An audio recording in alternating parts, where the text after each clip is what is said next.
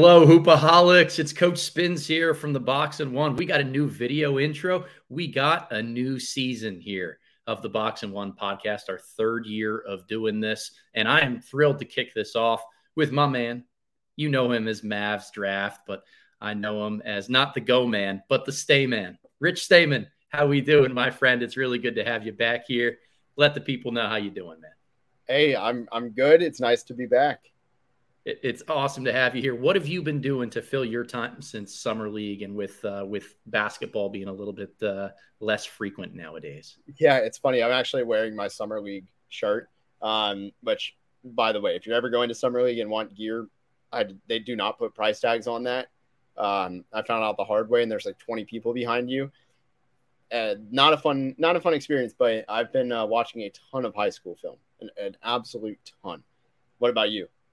Well, I am doing a little bit of the same. I'm doing a little bit of home renovation stuff right now, just trying to stay busy, like outside of the basketball world, uh, but really preparing for the 2024 upcoming class. And that's really what we're going to be doing, diving in here today, is preparing for 2024. So, what I have learned through the last couple months in trying to do the podcast or you know find ways to always give you guys the the viewers and listeners the content that you like is these video podcasts and breakdowns of film were really well received, smashing success. So I have a feeling that's going to be what we end up doing most of the podcast here. If you're listening online and you're not actually watching this on YouTube, I would strongly encourage you to head on over to the YouTube channel and check a lot of this out because there are going to be a lot of film clips that Rich and I referenced today. I got about 12 minutes of film to be able to dive through. And we're going to stop and slow down and rewind and talk through whatever we want to about three prospects. And the way that I envision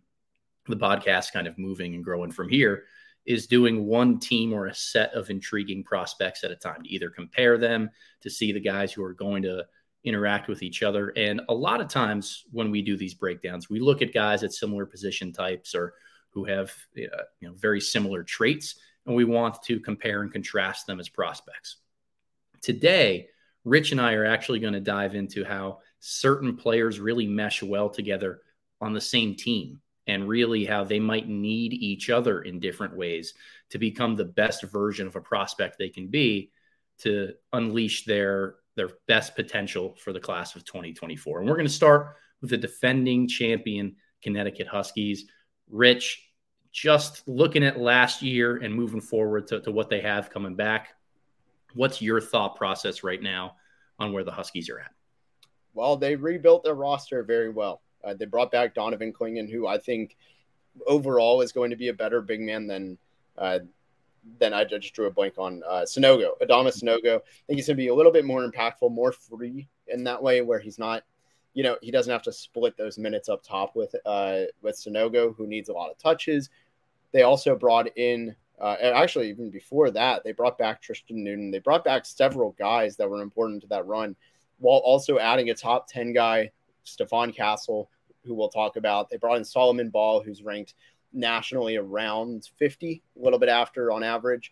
Um, Jalen Stewart, another guy who flirts in that same zone, and then also Jaden Ross, who I, I find myself to be a big fan of. And then they added Cam Spencer. I think they added just a ton of talent and a lot of those names you'll hear the, throughout this whole podcast and video. But I think they just did a really good job of retooling the roster and making it so that they're not losing a step at any point.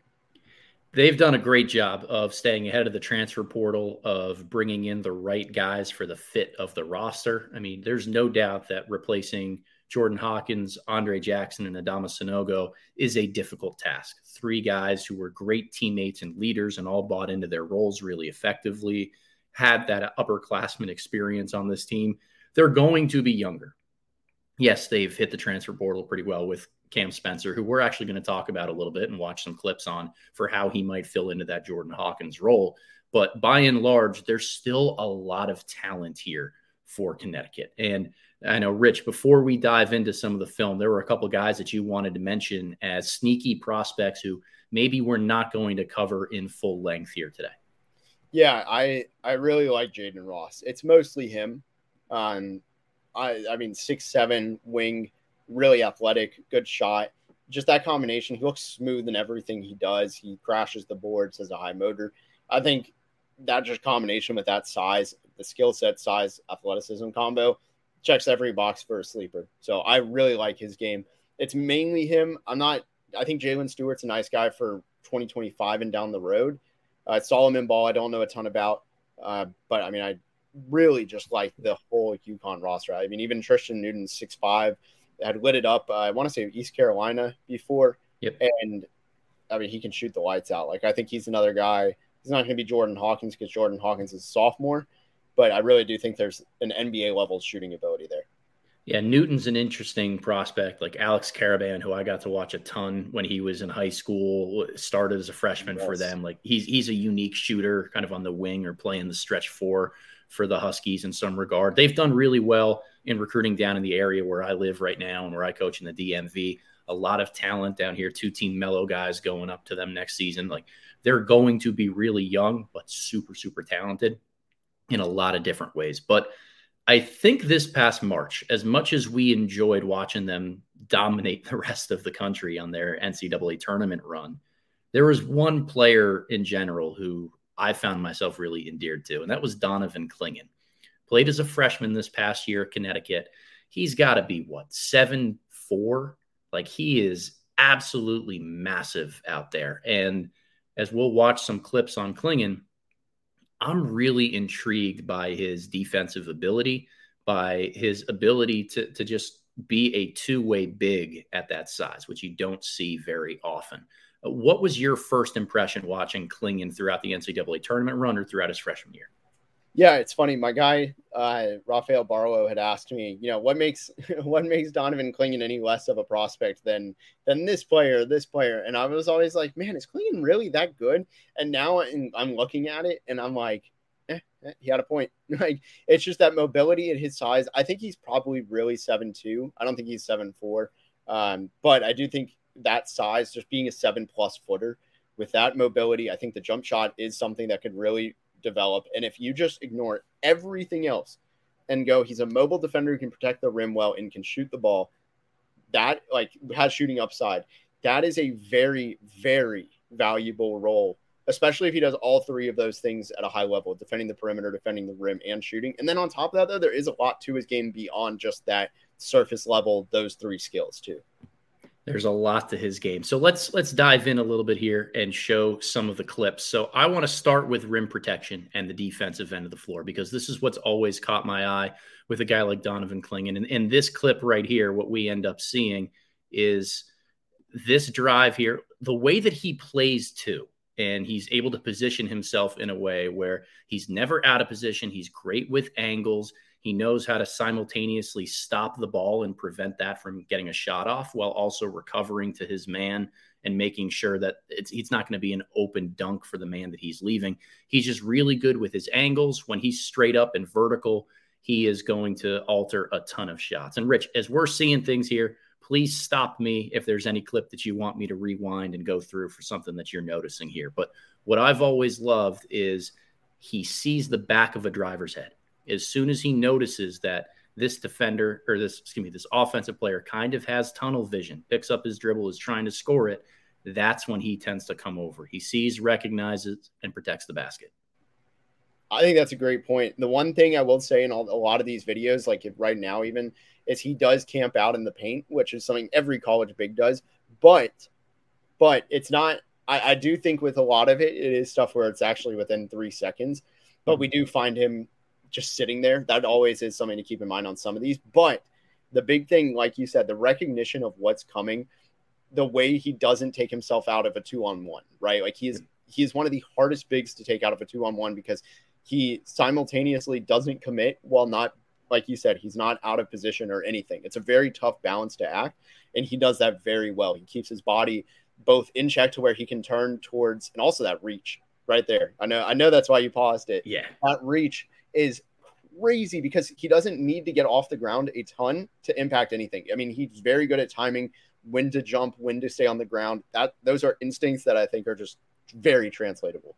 Yeah, being able to keep him closer to the basket is always going to be beneficial for the Huskies or whichever team has Donovan Clingan because of this right here. Like, please go on YouTube and look at this. His hand is above the square where he's meeting this ball right now. It's absolutely absurd what his size, standing reach, and just timing is going to allow him to be able to do. So, a special type of rim protector and shot blocker as he continues to get to really the, the best version of himself. But I, I love his instincts, right? It's awareness as well as the ability to cover ground. Here's a play against Iona in the first round, backdoor set. He recovers from the elbow to notice it and help out a teammate.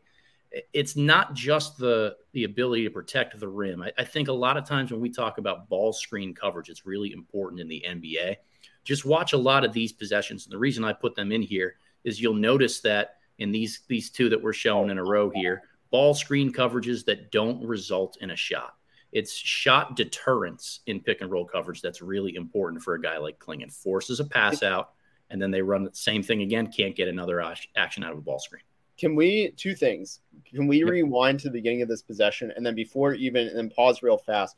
The quickness too to get over to like even in the last clip when he is at almost the free throw line when the ball is being delivered to the cutter, go, like pretty much at the rim, and he still blocks it. Like the quickness to get there, to yep. use the instincts plus like, let's see, maybe maybe my memory is just wrong, but I'm pretty sure. Yeah, he was at the free throw line the entire time. He takes let's see, one stride, then yep. two, two, yep. and and you know they're kind of small, big, whatever they're steps, but so with this right there was perfect Yep. He, he takes away also with his size, I think, in a way.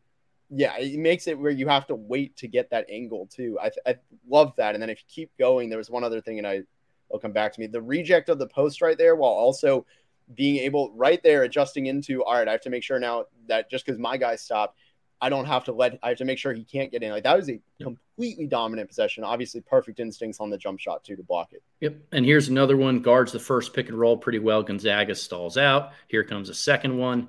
Does a good job of discouraging, showing, and recovering so his man can get back. And then this is where he ended up with that swat that we showed earlier. But it's not just drop coverage, right? We talk a lot about how a big guy like Clingan is going to have an impact closer to the basket he's pretty mobile. He's really light and quick on his feet. So he can show on ball screens and slide his feet if a guard is able to force a switch or comes at him rather aggressively. We see that in a couple different possessions here. Here is the you see Andre Jackson kind of gets clipped on this handoff. And as he ends up coming up, Clingan recognizes, takes one or two slides with the ball handler, and is able to just wall up and the guy shoots it into his damn hands. Like it's just it's impossible to try to score over the top of a guy like him. But this is one clip that I'm going to show again, and I was really impressed by the first time I watched this. Seton Hall goes five out, a little bit smaller, and we know that NBA teams try to go small in late game situations, and they will attack a big man on the floor from the perimeter. They'll try to go at him from a face up situation, drive at him downhill, particularly try to get his man moving pre catch so that Clingan doesn't have a chance to get set. Watch his reactivity here. They run a dribble handoff play. He almost gets brushed off by his own teammate, keeps sliding his feet, walls up. That is a pristine possession from a big man in terms of his mobility. And I mean, in all of these plays, too, all these possessions, the rotations defensively have been incredible too. Yep. It's just it's so valuable. Like it's why they won the title, right? Where it's nobody missed a rotation on that team. It feels like, and he anchored the team defense that didn't miss a rotation. It's it's just an unbelievable uh, just combination. And I think at the NBA, when you look at like you look at some of these young rebuilding teams that don't have that rim protector, right? Like but you put him in Houston, he changes that entire identity of the defense so much just by being there, and I'd I'd love it and, and, another one that I'd like, I know that we're not trying to, you know, super project a year out from the draft, 11 months from the draft, but if he's there at like say 10 or 11, because I think that'll probably be their range, it might be a little bit below, but I mean, just putting him next to Wembanyama, for example. Jeez. I, hey, you're, I mean, I'm Mavs draft. I'm not, I'm not, I'm the one who has a team who, who has to face that combination, that theoretical combination four times a year so it's it actually would be crazy though to think you have the the all time, you know, just he's never out of a play guy, and then you have the most stable rim protector defender that you could ask for. That combination, I I hate to love to see it at the same time. Yeah, I, I think Clingan was fantastic on the defensive end. I should have pulled up all of the advanced stats. Uh, didn't have them for for pulled up for this. That's a mistake on my end, just to show like the on off stuff and how dominant he was. But I love his his ability to react to, to shots from pull up shooters. We'll watch a couple clips here where he's in drop coverage. This is just kind of pristine tracking of the ball and baiting a guard to go at him, Tyler Kolek, and just swatting that away. But what I love about big men who play in drop coverage is the ability to step up and challenge pull up shooters. Because a lot of times when you play in drop or in a really deep drop, you are daring people to take that shot and at the NBA level, really good guards are going to torque you if, if that's just what you do time and time again. So you have to be able to react to that. Here's a couple clips that I want to show, and I put them here back to back for a reason. Connecticut and Marquette were the two top teams in the Big East. And I love Ozo Ighodaro, the big man for Marquette. I think he's going to be an NBA player someday. Much more of an undersized, like very athletic, but relies on his skill. Awesome passer, can handle the ball a little bit, likes to take bigs off the bounce from the perimeter, and has real floater in that mid range area. So if Clingan read his scouting report, he knows that he can't just drop back if a pocket pass is thrown right here to Ighodaro. He can't just drop to the top of the charge circle. He has to be ready to step up on Ozo and challenge a shot closer to that Big East logo. Well, that's exactly what he does here the ability to recover and understand that on the scout and cover ground is insane. Here we are earlier in that same game, weaving out of the pick and roll. This is what Ozo Ighodaro is worried about the entire time. There is no way, as far as I know, to statistically quantify guys being scared of trying to attempt shots near you, particularly a big man who is athletic and has great touch in the way of Ighodaro. But he is hesitant to try to score over the top of Clingan the results of stalled out possession. And then guess what? Another one of those swats on the mid range. And watch how few of the times, like even on this possession, they're hesitant to even look at the rim. I mean, he only did right there, he did right. Then he looks away immediately. He already has his body angled towards um I'm blanking on the point guard. Yeah, Tyler Cole. Cole. Yep. And he uh he's already looking there. And then when you watch the when you watch Kolek go again, I don't even know if the shot clock or wasn't the shot clock. I think he tried faking him out. That was the only way he could do it. But I mean, he doesn't let people even look at the rim. Like he is that much of a deterrence where it's like they see him and they go, okay, where's the corners? Where's the wings? Like where's the elbows? Everything. They they're trying to find everybody else but themselves at that point, and that's huge.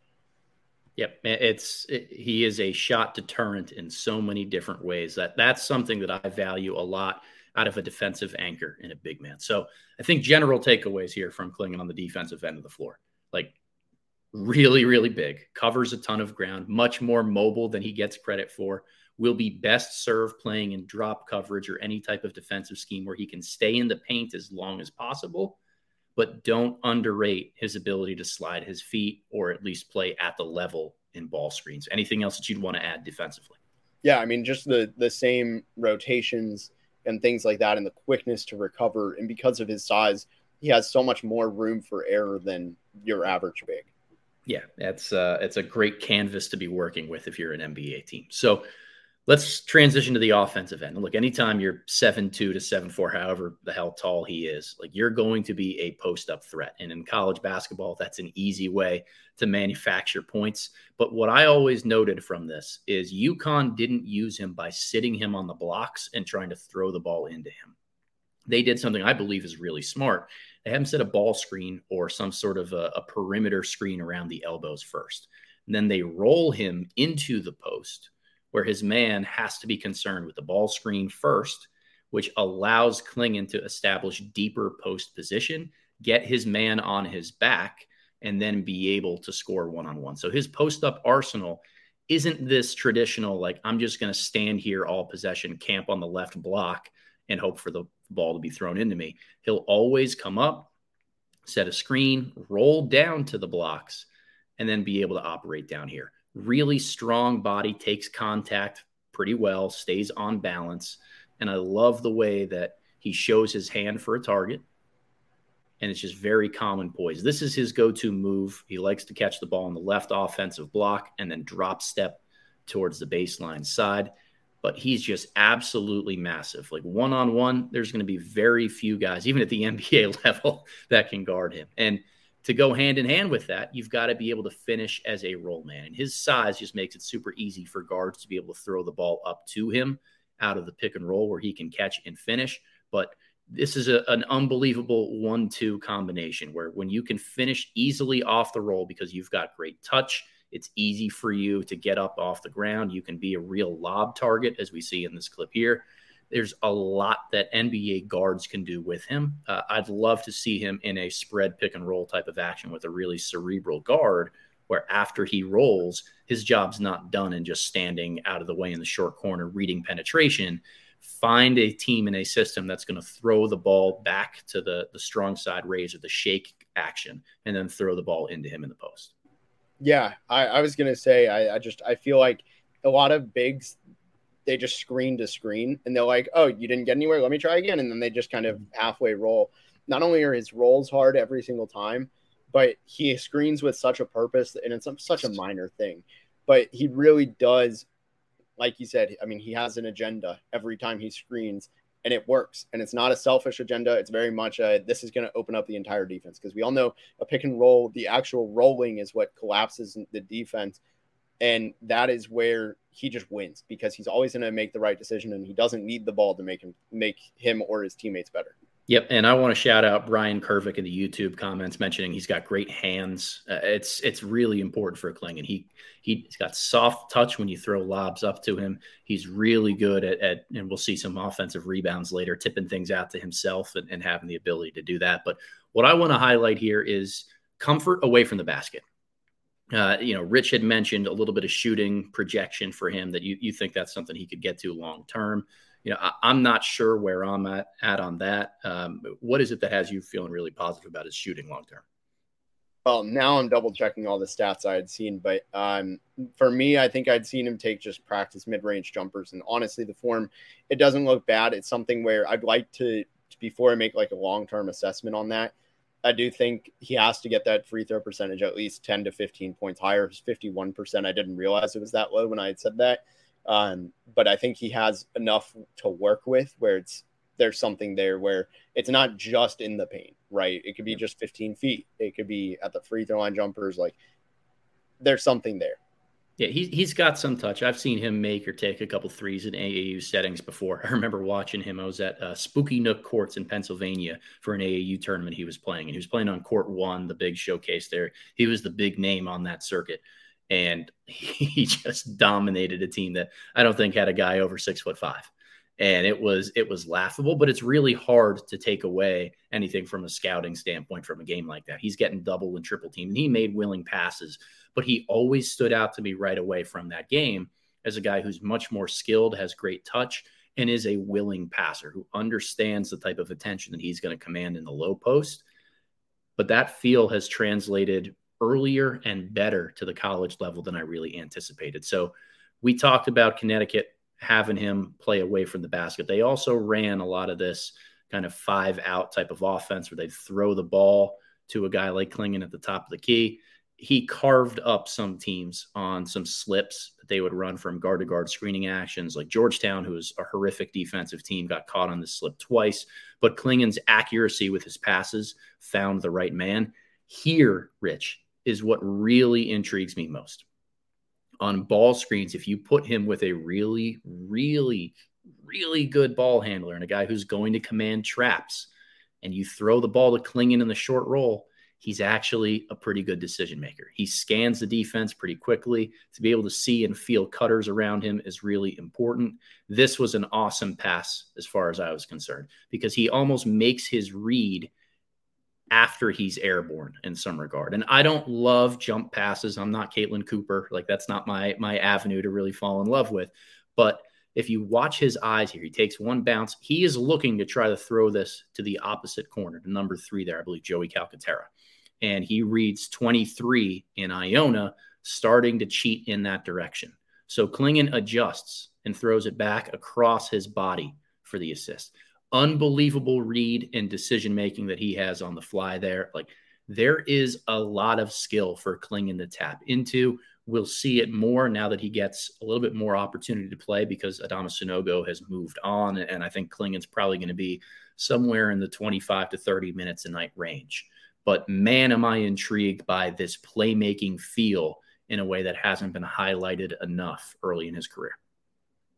Yeah, I agree. And it's not it's not just like here sit at the top and wait for something to happen. Like one example I've seen of that in the NBA is DeAndre Jordan when he was with the Mavs. They would let him run offense, but it would just be everybody's moving and he would just sit there and he's like, all right. And eventually he'd throw it, but it was like eight seconds of him just sitting there at the free throw line and then he gets rid of it. Like that's not to me, that's not no. that valuable. But with him, it, it's like you said, it's quick decision making, and the short roll is what you're also seeing, where he's catching it, he's spinning out of that that roll. He sometimes does like a 180, and you see him immediately go, "All right, I have two. He tags his teammates, and he goes, "All right, like that Iona play, I have the guy yep. in the corner, I have the guy in the on the elbow, and I can make it work, right? Like I can get him wherever I want. It, all you have to do at that point is react to the defense, which is I think the easiest part of, of passing is it's just you don't have to make yep. any advance read it and you just have to go all right where are they? and then just go to whichever one he's not by.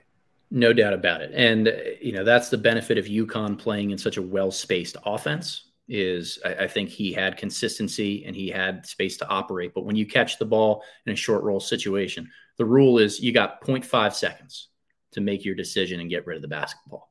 If you're not going to keep dribbling it or taking it to the basket for yourself you have 0.5 seconds to get rid of that thing so we've talked about perimeter skill, talked about obviously his impact in the post, down low, scoring one on one, how he can be a reliable finisher out of the pick and roll because he's got real soft hands and good touch.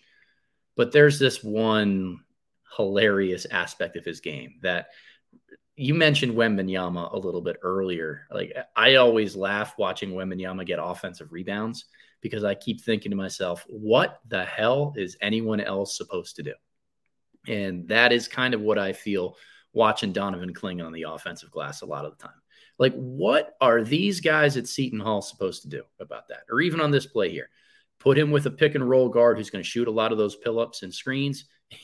he, he like straight hand swats this thing back into the basket. It's remarkable. That's literally like what Boban does. Yeah. Like, he goes, no thanks. And then just puts it up. Like, that is straight up like what Boban does. It's it's absurd. And uh, and look, I think this is the one that made me laugh the hardest during the Final Four. Like his standing reach and his ability to get a hand on this basketball here is ridiculous. Shot comes from the perimeter. I'm going to try to freeze it. Yeah. Like it also helps Miami didn't play anybody above six six, six seven. Right. But still. it, again, two Miami guy going up for the ball with two hands. Clingan goes for it with one outside of his zone with his weak hand across his body. And he ends up coming down with this thing. NBA teams want to play smaller in late game situations or in times when it's advantageous. I'm telling you, Clingan is the one guy that I actually think is going to be able to hold his ground pretty well if teams go slow or excuse me, go small against him because he's decently mobile defensively. He's a decent enough passer if you're going to double team him in the post. And then you can always have him do this stay near the basket and make an incredible opportunity for himself and for his teammates on the offensive glass. He's mobile, he runs the floor. Again, those are really soft hands and soft touch on the putback. I'm a huge fan of Donovan Clingan right now. So, Rich, preseason coming into this whole draft cycle, I know we've got a lot of film to watch on other guys, but gut feeling on a guy like Clingan. like let's just throw around a little bit of floor and ceiling for draft stuff and, and kind of predictable ranges for a guy like him. Yeah, I I think in terms of range, I think he's lottery. I, I think it's going to take a lot to really go less than that. Even with the way teams view bigs, he's got to be lottery. You you have a defensive anchor, and really, I think he should be top ten. Like I'm not I'm not going to sugarcoat it. He should be top ten top eight for me. I think you look at you're a team that if you're around six through 10, you're a team that probably just overachieved a little bit or not overachieved, but made a jump from where you were the year before. You think the Orlando Magic, right? They had the sixth pick. They had 10 plus wins the year before. They need one more step to kind of get to the playoffs. You add Donovan Clingan, you got it. Like every team, for the most part, there's going to be exceptions in that range, probably needs an anchor on the defensive end because defense ultimately, if you this is a it's like a Rudy Gobert stat, right? Where the top defensive rim protection teams, they're the top teams in the league, right? Like Rudy Gobert. That's why the Jazz were always so good in the regular season because they had Rudy Gobert to stop everything. And when you get Clingan on that team, you're going to see a huge difference in wins. It's also a big part of like why Utah did not bottom out like they everybody thought they would, and that stuff just matters. I really do think you're looking at a rookie year similar to Walker Kessler, potentially better. So I think he's a better prospect. Honestly, I, I say that as somebody who didn't like Walker Kessler, so maybe there's some bias there. But yeah, I really do yeah. think there's less. Maybe he's not a better prospect. There's less alarming elements to his game. I would say. Sure. Yeah, I think for me, like I, am with you. I have Clingan as a lottery-ish type of guy, but what I keep looking at is this is going to be a class where there are a few bigs that I'm pretty high on. You know, Izan Almansa is number one on my preseason board right now. I'm a huge fan of his. He's going to be playing with the G League Ignite next year. Alex Sarr playing over with the Perth Wildcats. Spent last team last year with uh, OTE as well as Almansa. Aday Mara, who's been playing in Spain. Another huge big man who's got some real passing feel. I don't know how I want to sort through these guys yet.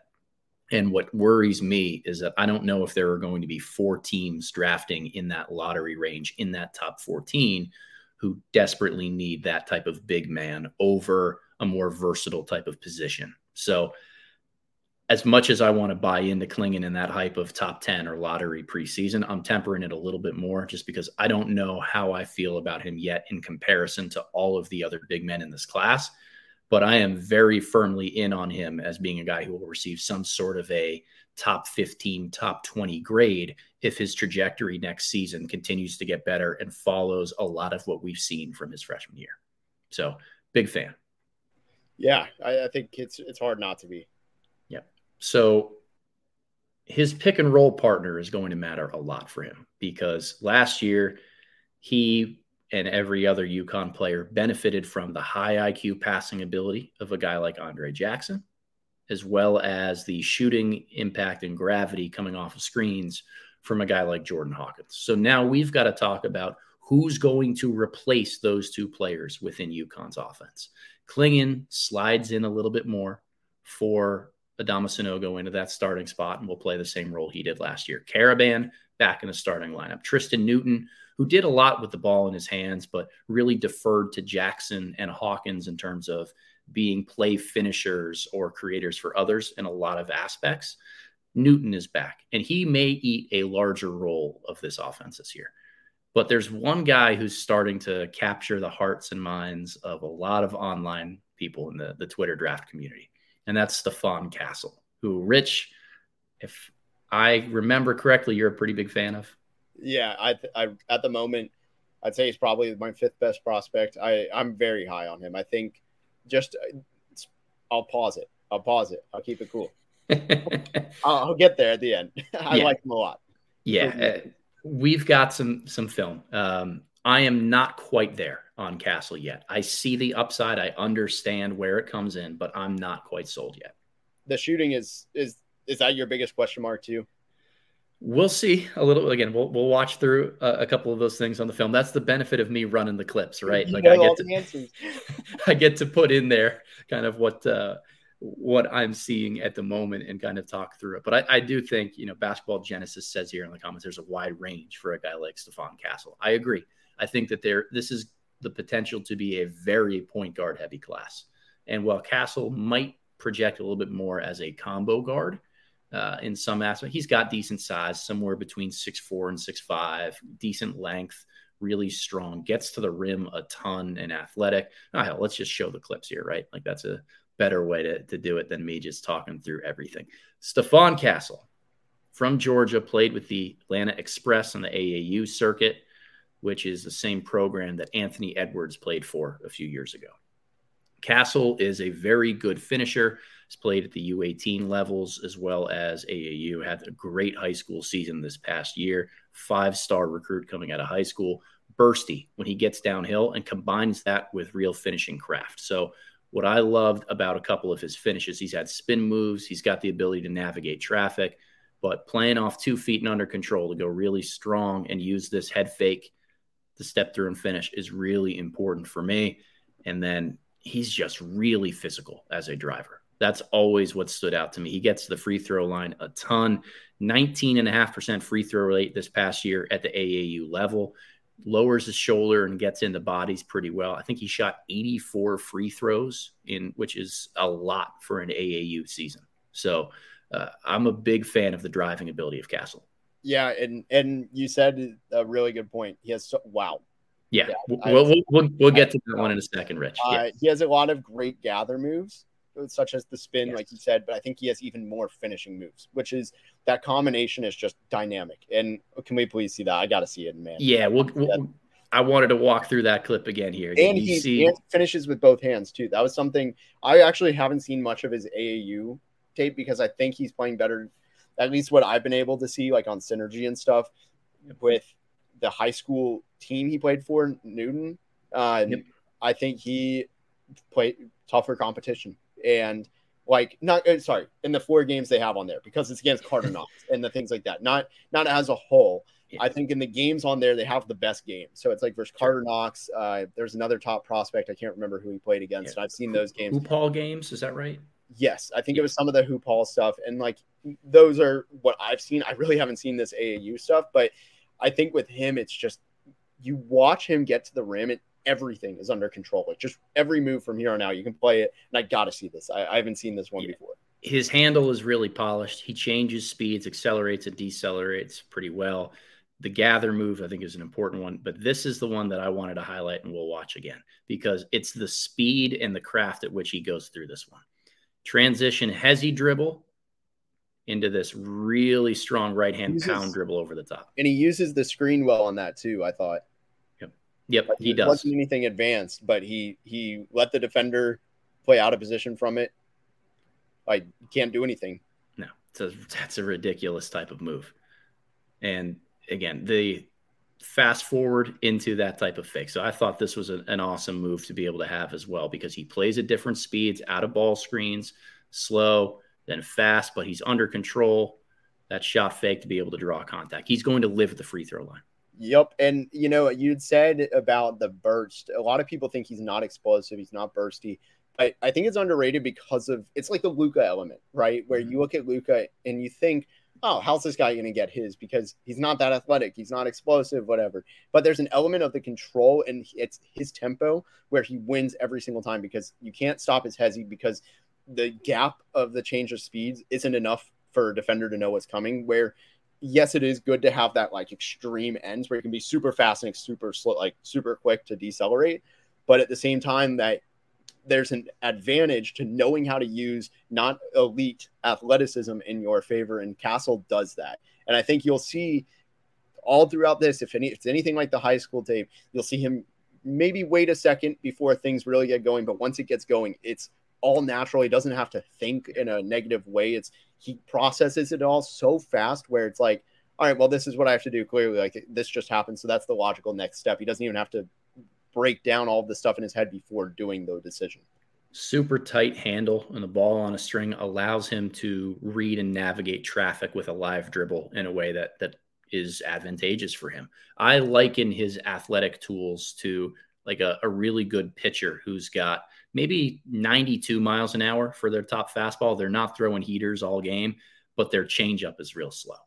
And the change of speeds is what really fools hitters. That's kind of what Stephon Castle is as a driver. Dude, that was I love it. I'm a baseball fan, so I love that. Love that yeah. comp.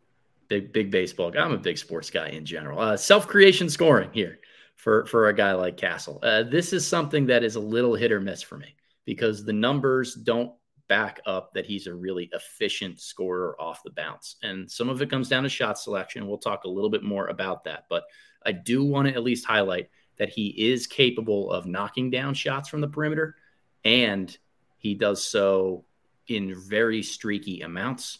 Uh, he's also a guy that hunts for contact in a lot of regards. So even on some of these pull up jumpers here, and, and I don't know if the the score is hidden by the uh, the bar that we have here on the video, but they're down seven with a minute 15 to go. So it's time to kind of start gunning a little bit. And he tries to flail and see if he can kick his shot, his feet out for another uh, extra point that he can get there. So with that though comes a lack of body control sometimes, and this is really the big part for me. He tends to fade.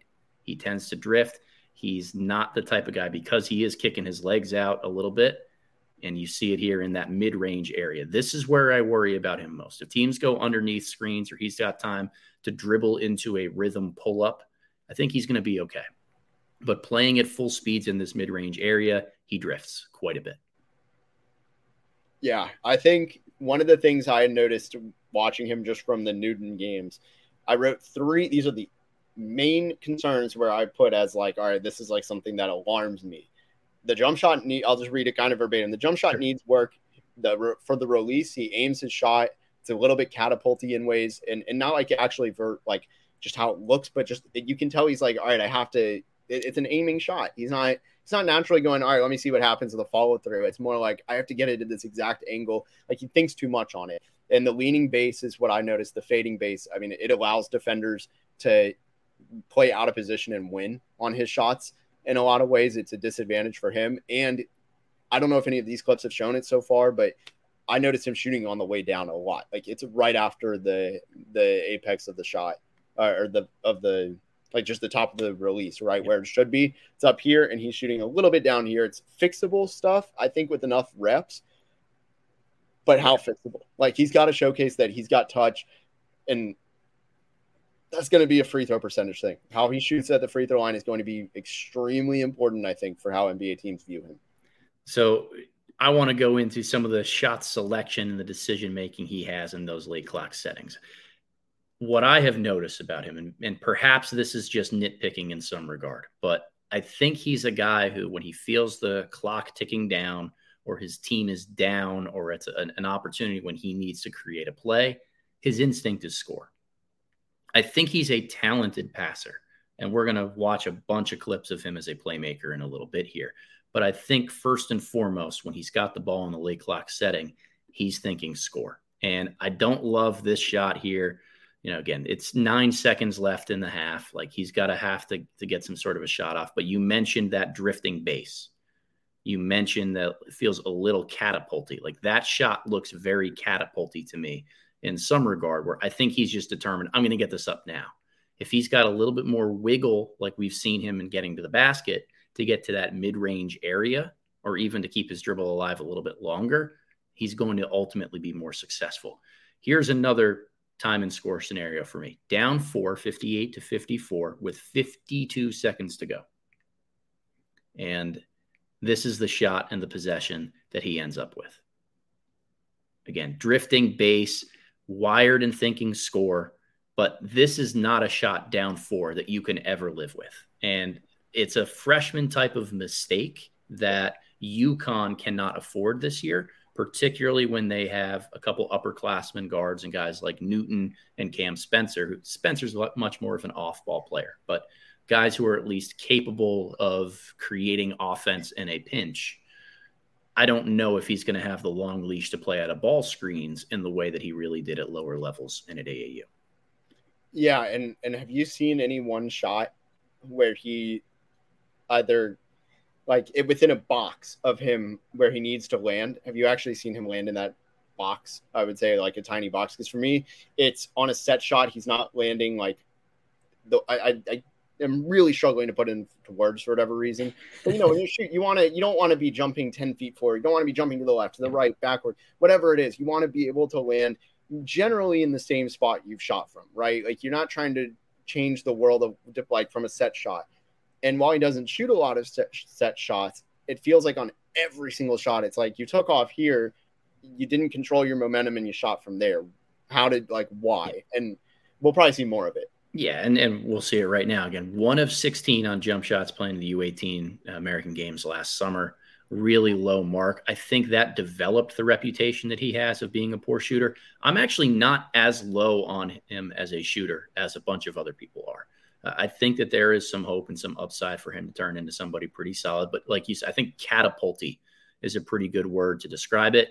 He was 35.1% on catch and shoots in AAU, 31% from three overall. But watch the range and the confidence that he shoots a lot of these with. Like he is deep behind that three point line, and he is not shy about pulling them up. Here we see in that West Coast Elite game that he was playing in, like really pulling from deep, even on the make, though. And this past one here, watch his feet, watch his landing in his base. Like it's still, it's not balanced. It's double still hops. just a little off. He double hops in some regard. Yeah. It's interesting. So he is capable of getting streaky and getting hot. I don't know if he just likes shooting at this end of the gym and that really inflated his AAU numbers, or if we're really seeing a guy who's capable of shooting, has real touch, just needs to be able to work on his base a little bit more. I thought that was the smoothest and most rhythmic landing and shot that he had that I saw. And even Catch, that, it felt yeah. like almost a line drive too. A little bit on the arc, but just watch it. Watch his his base and watch his feet. Yep. He hops into it. He understands he's got space and time, and then he yep. rises up. I think he's going to be a good enough shooter that if he gets himself set and square, teams can't really go underneath ball screens on him. He's got to put in the work to keep developing it to get to that level off the bounce. But to me, this is a footwork thing. I know it's a little bit line drivey at the top, but I'd like to see him improve his shooting footwork and mechanics first and foremost.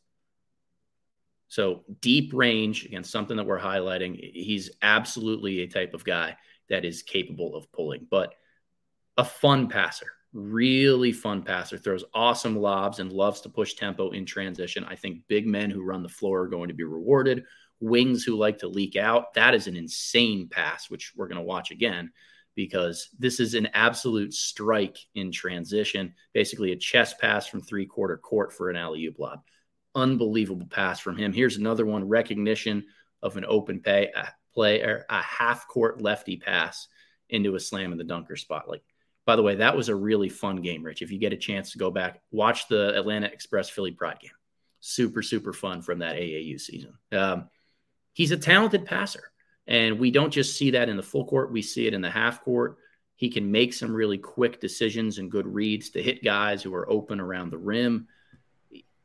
Again, that is real shifty. That's the controlled bounce that he has into a dump off. I love this. I love this version of Stephon Castle, who plays with real craft, throws defenders off balance, gets into the lane, and then is able to make a right decision inside of 10 feet. He can score it in a ton of different ways with his touch, and he's willing to dump it off into a, a teammate in the dunker spot. And I think a lot of this becomes even more obvious and, and honestly just just relevant when you look at him outside of the uh, on a pick and roll, right? He uses his roll man very well, whether it's as actually passing to him, whether it's him going up for a shot and using him as a deterrence, using him as a deterrence to get someone else open. He is an outstanding decision maker, I think, as a passer. Like the shot selection, decision making, and stuff. Yeah, it can come and go, but also you could say that about quite literally. I think any top 50 prospect because they're all going to act like they are the man, and a lot of them are. But I think some of that is, you know, passing, that's where you separate yourself because anybody can take a lot of shots. Not everyone can make a lot of 10 out of 10 reads. And I think Castle does do a lot of those. So I am going to to push back on that in a little bit here with a couple clips that I have, just more so about little things. I, I don't think he's underdeveloped for his age, but I think there are a couple areas I want to see him continue to improve at in order to be legitimate one and done prospect and a one and done first rounder. Uh, but this pass stood out to me as another positive that I wanted to end on here. Just a beautiful cross court skip that he has, uh, accurate on target on a decent rope. Now let's go to the decision making. I think there is a difference between being a really good passer and being a really good decision maker. Passers are guys who can make a lot of those passes physically, who have the understanding of some reads. I think decision making, like you said, is more about the 10 out of 10 times I'm making the right basketball play for us, for as a team. And a couple of the minor areas here are sometimes shot selection, sometimes taking one or two too many bounces, which prevent you from hitting the open man consistently. And I just I think those are small areas for Castle to keep developing. And he's not that far away, but he's going to have to get a little bit better. So he draws two out of ball screens a lot in AAU. And by the way, I just need to throw this out here because it's been bothering me all day after watching these clips for like four hours earlier today. Can AAU teams stop playing zone? Like, I don't know when this started, but I felt like every team played zone last summer. Like everybody has just, they don't have enough practice time. They throw their guys in there, they play different zones. They're trying to win as opposed to try to develop. Like, it's really hard from an evaluation standpoint to make great decisions defensively on guys. And it's even less of a service to the players by not continuing to develop them in that regard. That's my little tangent for the day. Uh, look, coming off of a ball screen here, he draws to a lot of the time. And as he does this, he needs to be able to look at that weak side. Spacing was not very good from the Atlanta Express when they would run ball screens, but this is to me, we just saw that positive pass, that right hand cross court skip that he threw in the last clip. Here's another one. This should be a lefty or an over the top one. Instead, he takes one or two extra dribbles, picks up his bounce in the short corner to the point where the defense starts to actually retreat back to their own men. And he has to throw the ball all the way back up to the perimeter to almost reset the offense. So I think that there's a little bit of improvement area that he can have there. Again, drawing to getting a quick hard hedge. If the Atlanta Express are going to run pick and pops, or if he's going to play with another big who slips this type of action, he's got to get rid of the ball very quickly. This has to be gone by now. And if he's going to keep this ball, he's got to be able to turn the corner. He can't come back and try to dribble in this direction. Again, that in itself at the very end is a nice pass. But to me, that's the difference between being a great passer and a great decision maker. A great decision maker makes the first read. A good passer is somebody who can keep the ball alive and still create something. I would rather have a great decision maker. It's just me. I think that's fair. I think too with a lot of this is I, I wonder kind of like you said, I wonder how much chemistry there is with them too, where it's like yeah. You know your tendencies, right? Like right now, Stephon Castle's been at UConn if they're like every other D1 school, he's probably already been there a month. At, at almost two at this point. A lot of them start reporting in June, early early July and that you're building this chemistry, right? So whereas with Atlanta Express, I know with a lot of AAU teams, they don't get these deep practices, right? A lot of them, especially during the year, right? It's April. It's some of these kids are taking SATs and things like that, even and and there's a lot going on where and I, and I get it, like you know, jocks don't take SATs, whatever. But like, I get it, but at the same time, like this is actually a busy time where it's like, hey, like they're people too they're not all actually from the same area, even though they are the Atlanta Express. Some of them probably live in yeah. 45 minutes away from each other from where they actually need to be. And they, they get one practice a week. That stuff doesn't help you build chemistry. Whereas at UConn right now, I can tell you Stephon Castle is working with, with Donovan Clingan because that's just how it goes. And I think that might that's what I would kind of want to see. I'd want to check in on that, see how he does with, like you said, the first read. How does he start doing that when he really knows his teammates? Those are the guys that you live and die for at school. When you're there, like that is what your just life is. Yep. How are you going to react to that? Do you know their tendencies? That's what's huge for me. So I'd want to evaluate that coming in there because I think in his high school stuff, I did see him making the first read a little bit more just than the few sure. clips in Atlanta Express. Sure. So I think for me here, like from NBA terms, you think about guys who command double teams or hard hedges and get a lot of that attention in ball screens, you think of great scorers. That it's what NBA teams do to try to force the ball out of somebody's hands. When you watch a lot of college basketball, it's really by default. A lot of teams go with one, maybe two defensive schemes or coverages that they feel comfortable executing. And a lot of times they try to be more aggressive in some of them. So playing in the Big East – Castle is going to face a fair amount of hard hedges. He's going to face a lot of aggression. Have fun going against Rick Pitino twice a year. Like they're going to come after you a little bit in ball screens.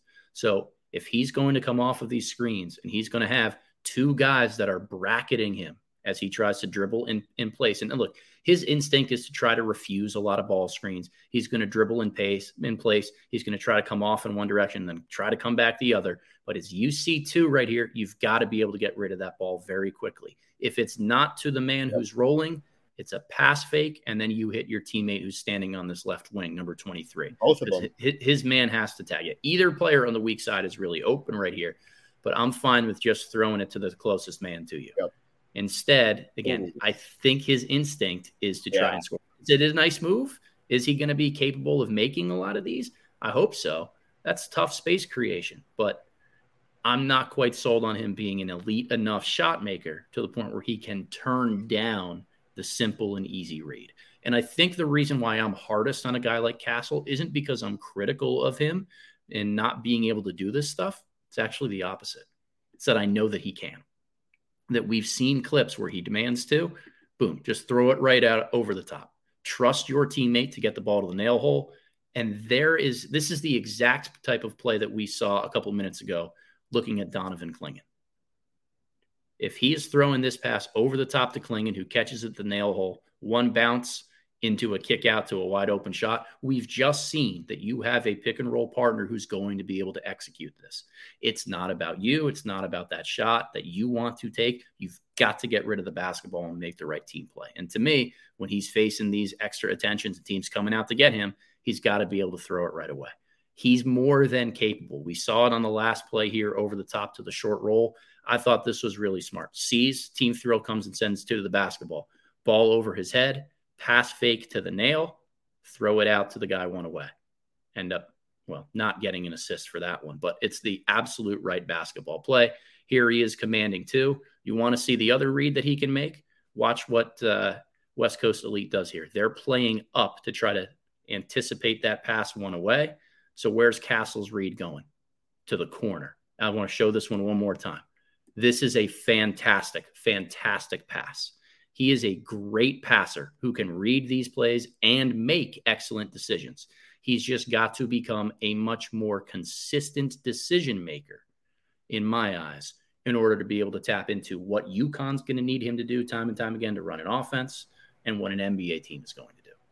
Yeah, I, I think that's a very fair assessment you look at the consistency, and and I think you're also your difference of a good decision maker and good passer completely valid. And I, I think I agree.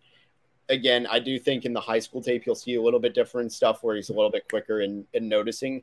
Um, but even when there are times where he's he rejects that first opening right to the roll man i think he does a good job of saying just because i rejected you once doesn't mean that you're not going to touch the ball kind of thing it, i think teammates are comfortable saying hey like if i pass to him i'll get the ball back like there's a good chance and that stuff does matter i think he's going to be able to keep his shooters happy especially i think in all those videos and let's be real UConn's not going anywhere with jump shooting just because jordan hawkins left They're not going anywhere. Karaban is the one name I forgot to include. He's incredible. Yep. This is a perfect segue, honestly, into Cam Spencer.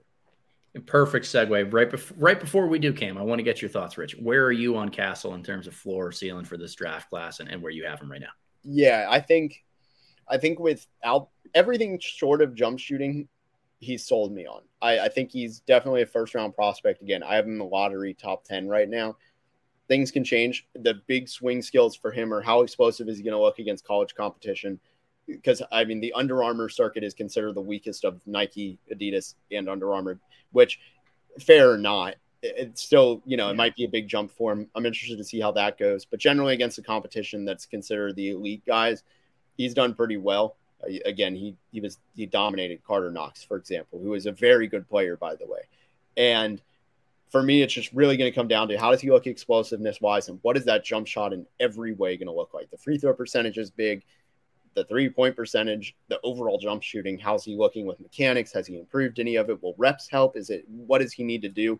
And I'm interested to monitor just how that shooting. I want to see enough flashes, is really it. I want to see 10 games where he on average is shooting 35, 37% from three. Yeah, I again, we've seen him get streaky. I think he's proven that he can make shots in bunches the full season sample is going to be really important. I view him a little bit more as a mid to late first round guy right now. I'm not quite sold on the top end stuff for me just because I don't think he's consistent enough of a scorer outside of the first level at the basket. And I want to see this, uh, the, you know, decision making stuff improve just a little bit more. Uh, fine defender, long, decent against ones and twos, like not the greatest ath- most athletic defender, doesn't over pressure guys. He's going to be fine on that end of the floor as far as I'm concerned. But uh, I, I, do think there is potential for him to pop. Like if he answers all these questions, he shoots 36% from three. He hits a lot of his pull up jumpers. He shows he can score on three levels. I'm going to change my tune on this. I just think that he's a little bit more of a late first round guy, or maybe even a guy who spends multiple years in school. But I do think that he and Clingan really need each other. That Clingan is going to rely on Castle's great decision making and willingness to hit those throwbacks into the post entries that get Clingan the touches on the blocks. Likewise, I think Castle needs the screening ability from a guy like Clingan to help get him open, as well as the consistency of his rolling to help improve his decision making. But the one guy who's going to tie all of this together is the man who fills that Jordan Hawkins role, the guy who comes off of screens left and right and plays with a ton of shooting gravity. Cam Spencer, who is a grad transfer coming in from Rutgers. Rich, I have a trivia question for you. Do you happen to know where Cam Spencer went to high school? No, I know where he went to college before uh, UConn. That's about it. Yeah, so he started at Loyola University in Maryland, uh, ended up going to, to Rutgers from there, played for one year and was awesome for Rutgers in the Big Ten, and now is at Connecticut. But he actually went to the Boys Latin School of Maryland. He is an alum of the school that I coach at. So I happen to know Cam pretty well. Uh, got a relationship with him developed over the last few years. And here's what I'll, I'll share on the inside file. Love the kid really smart player in person, uh, about the right things. His older brother, Pat, has been playing in the G League for the last couple years one year with the Go Go, one year with uh, the Santa Cruz Warriors. Really athletic family, but Cam is one of the tougher competitors that I know. Like he brings a real chip on his shoulder, like take no shit mentality that I really love about him. I think his teammates are going to love and that allows him to be successful wherever he goes. He's a little bit undersized. He's maybe like a six-two combo guard. He's not the most athletic guy in the world, but he maximizes who he is and he is one hell of a competitor. But beyond that, he might just be the best shooter in college basketball next season. If you leave him alone in spot up situations, the ball doesn't hit the rim. He is just Mr. Swish. Like, I'm going to try to trademark that nickname for him, Mr. Swish. When he is spotting up on the perimeter and there isn't a defender near him, like forget about it. It's just going in the net very purely. That was the role a little bit at Rutgers last year. They ran some screening action for him, which we're going to break down. But I love the way that his shooting forms slightly unorthodox, but man, is it smooth and consistent. Here's where he can come into the Hawkins role. And it's a little bit different than Jordan. He's not this always moving energizer bunny stop start guy. He wants to play at changing speeds. He's going to be much more deceptive, setting up his cuts by going slower or standing still. He's got a little bit of shake to him, but he really reads his defender very effectively and knows how to break loose. Here you see he's getting top locked by his defender. I think that's Dug McDaniel in the Michigan game tries to go back door, and then just sets him up to come back off that screen again. Really patient, really understands how to get himself open. A clutch player. Again, down two on the road at Northwestern, where his older brother played, ends up in this shake action, coming into a really tough shot over a late contest. And then this was the big game winner on the road against number one ranked Purdue. Shot fake, one dribble sidestep to his left, bang, ends up winning them the game on the road. He is a very, very good shooter who can be utilized in different ways. Awesome spotting up, awesome coming off screens. Not the fastest guy. He's not like Jordan Hawkins, who's just going to zoom off these actions and create a ton of separation, but he's deceptive in how he creates separation. He does have those one dribble pull ups in his arsenal. And then I think he's an underrated passer within a team construct. Great one more pass out of the, the skip here he gets run off the line. I love this ability to just have this soft touch and throw it up to, to big men. I think Clingan is going to love playing with him in this regard. It's not it's not very orthodox like you can see, but these are really nice, really impactful passes to be able to make. This one I love because it's kind of like with his right hand across his body, perfect touch and placement. That's eh, Clingan is going to feast off of a guy like him. Here you can see Rutgers is running almost like a, a horns zoom type of action. They come him off the corner on a dribble handoff.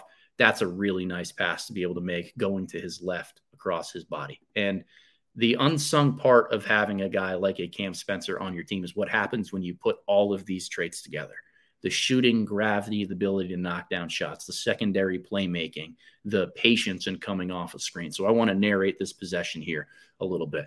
They run some sort of a Philly action with Cam running over the top, ends up refusing a ball screen, diving baseline. Nice skip pass out. Good ball movement is going to result in penetration here. Watch the way that Cam Spencer, who's now on the left wing, relocates around this dribble penetration. And throws the skip, drive in here. He starts to loop and then he slides back towards the ball. Really impactful play from a guy like Cam Spencer. So I think that he is the missing ingredient in this Huskies team. As soon as they graduated Jordan Hawkins, they needed to replace him with a really good shooting specialist. Cam Spencer is that guy. But in terms of like a late second round or undrafted type of prospect, like he's sneakily a guy that can be and should be on some radars. There's pedigree in his family, fantastic athlete. He was a great lacrosse player in high school too. Like he's he's got a lot of skill, but the toughness, the mentality, the mental makeup is all there for a guy like him. And these connective passers who I think he had close to, if not a two to one assist to turnover ratio last season for the first half of the year, was amongst the leaders in the entire country in steals per game. A lot of that is a byproduct of Rutgers' scheme. I want to see what carries over this year with Connecticut. He was enabled to do a lot of more aggressive things, almost played chess to the ball in passing lanes, trying to read plays, used his IQ as a defender he's got to be a little bit more disciplined. He's got to be able to guard up the lineup more physically. He is a targeted type of defender. But like to me, he is G League bound. He is a guy that is going to get an opportunity next year. I think scouts should be wise to get to know his name a little bit more just because he's got a lot of things I really like. He reminds me a little bit, kind of keeping it in the Big Ten, Andrew Funk. Honestly, just both the, the Funk brothers, right? where you look at the similar trajectory. I think Andrew's in Denver for training camp. Mm-hmm. I think, look, when you're that good of a shooter, high IQ shooters who can use their shooting to make teammates better, it's tough. He's listed as six four. I don't know if he's actually six four, if he's six five, six three, whatever. But that, I, okay, so that's uh that's that is alarming. It is tough to be a six three, six four. We'll call him six four for for basketball reference sake for you. We love it. We uh, love it. I'll, I'll, I'll give some benefit of the doubt. It's the same way like JJ Barea is like a solid six feet, right? Yeah, Lakers get an inch. Yeah, yeah Lakers I'm, get an inch. I mean, I'll sell myself out here. I'm five ten. I stood next to JJ Barea.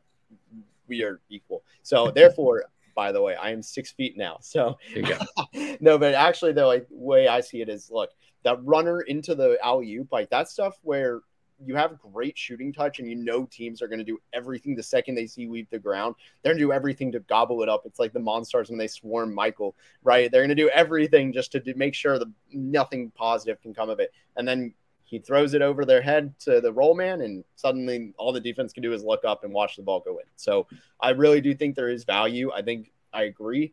G League bound, if he has a great year, would be very beneficial. He's going to play in summer league, I imagine. And again, just following the Funks, I think could be a good route because I do think the Funks are actually guys who it may not happen right away for them, but there is an outcome where they do latch on to the end of a roster. Yeah. So uh, the, this UConn team is deep. Like we're not talking about Tristan Newton, who's like a six five guard who had a couple triple doubles or like has the opportunity to go off in a lot of different ways. Alex Karaban, a six seven sophomore who can really shoot and play like either of those three or four wing positions. This UConn team's got a lot of freshmen who could be intriguing. I know you mentioned a couple of them right at the top. Like this may not be just a three prospect team this year. But as far as I'm concerned, there are two guys who have legitimate lottery potential in Clingan and Castle and then a third piece in Cam Spencer, who's that grad transfer, who's going to be really important in bringing out the best versions of both of them. So if you're a Huskies fan, I think you've got to be looking at these three as the nucleus of what you're trying to accomplish this next year to potentially go back to back or make a deep run in the NCAA tournament. And if you're an NBA scout or a team that likes to, to just check in on these guys throughout the season, I think it's really important to understand how they interact with each other in terms of how you set your evaluation for these players long term.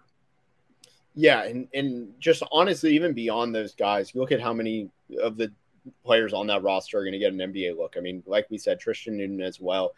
There's so much talent to go around on this team, and you look at the other three top 100 recruits, and you got Solomon Ball, Jaylin Stewart, and Jayden Ross, and actually, I think uh, no, this gets technically he's not top 100, but he's also up there. Youssouf Singare, yeah. he's somebody who is a seven footer, could be down the road, somebody that they develop. He's a kind of lottery ticket for him, but just the overall talent that they brought in after winning a title is nuts. I, this is very much a team that could repeat. Ooh, I'm gonna, I mean, I'm gonna. They could. It's March Madness. Anything can happen, right? like it's. I'm not gonna. I'm not yeah. putting money on it because also I don't. I don't know. I don't bet either. Yeah. Yeah, but yeah. It, it's a team where you're like, okay, you can tell in some past teams they have the lightning in the bottle. The bottle has just gone into the ocean. But there is something where this is very much they kept enough of the core, they kept a lot of the same principles, things like that, where it's like they have the same mold where they can make it work, where they can make at least another deep March run. Yeah, UConn, good at basketball. Storrs, Connecticut, place a lot of NBA scouts should be next year. Rich, this is super fun. Thank you for joining me on here to do a film breakdown on the stream. Before we get you out of here, please let the people know what you've got going on uh, and, and what's coming up in your life. Yes, sir. Thank you very much. I've been doing more of these kind of deeper breakdowns uh, on my site, mavsdraft.com. Did one for Castle, uh, did one for sophomore at Cincinnati. That's an, an unbelievably obscure one, uh, just about just breaking down his shot. I, I always have internally done this stuff, and then writing it, I think, makes it a little bit different. Um, so did you did you do Skillings? Yeah. Oh, I love Skillings. I like him. I like him a lot, and he's one shot away from an NBA prospect, and it's far away. But I did a little deep dive of where he needs to improve, why the numbers say what they say, things like that. So that's that's kind of the mold of what I'm going towards now is just that path to improvement. What does it look like with the deep dives? Show the video, show the numbers, blend them together. Yeah, that's huge. I'm going to check out that Skillings piece. I would encourage everybody else to do so too. He's a fascinating process. Rich does great work and he's great people. So make sure you follow him and stay tuned for what he's got going on. I'm probably doing one or two things a week here, but uh, really going to be emphasizing video pods like this moving forward and doing a lot of deeper dive breakdowns. It's the the doldrums of the summer, so we're we're going to keep doing some stuff like this, but I hope to have the time to put in during the actual basketball season to keep doing some breakdowns like this. Uh, thank you guys for all joining us. Before you all get out of here, like the video, rate, review, subscribe, do everything on the podcast that you can to support us here at the Box and One, and we will see you next time.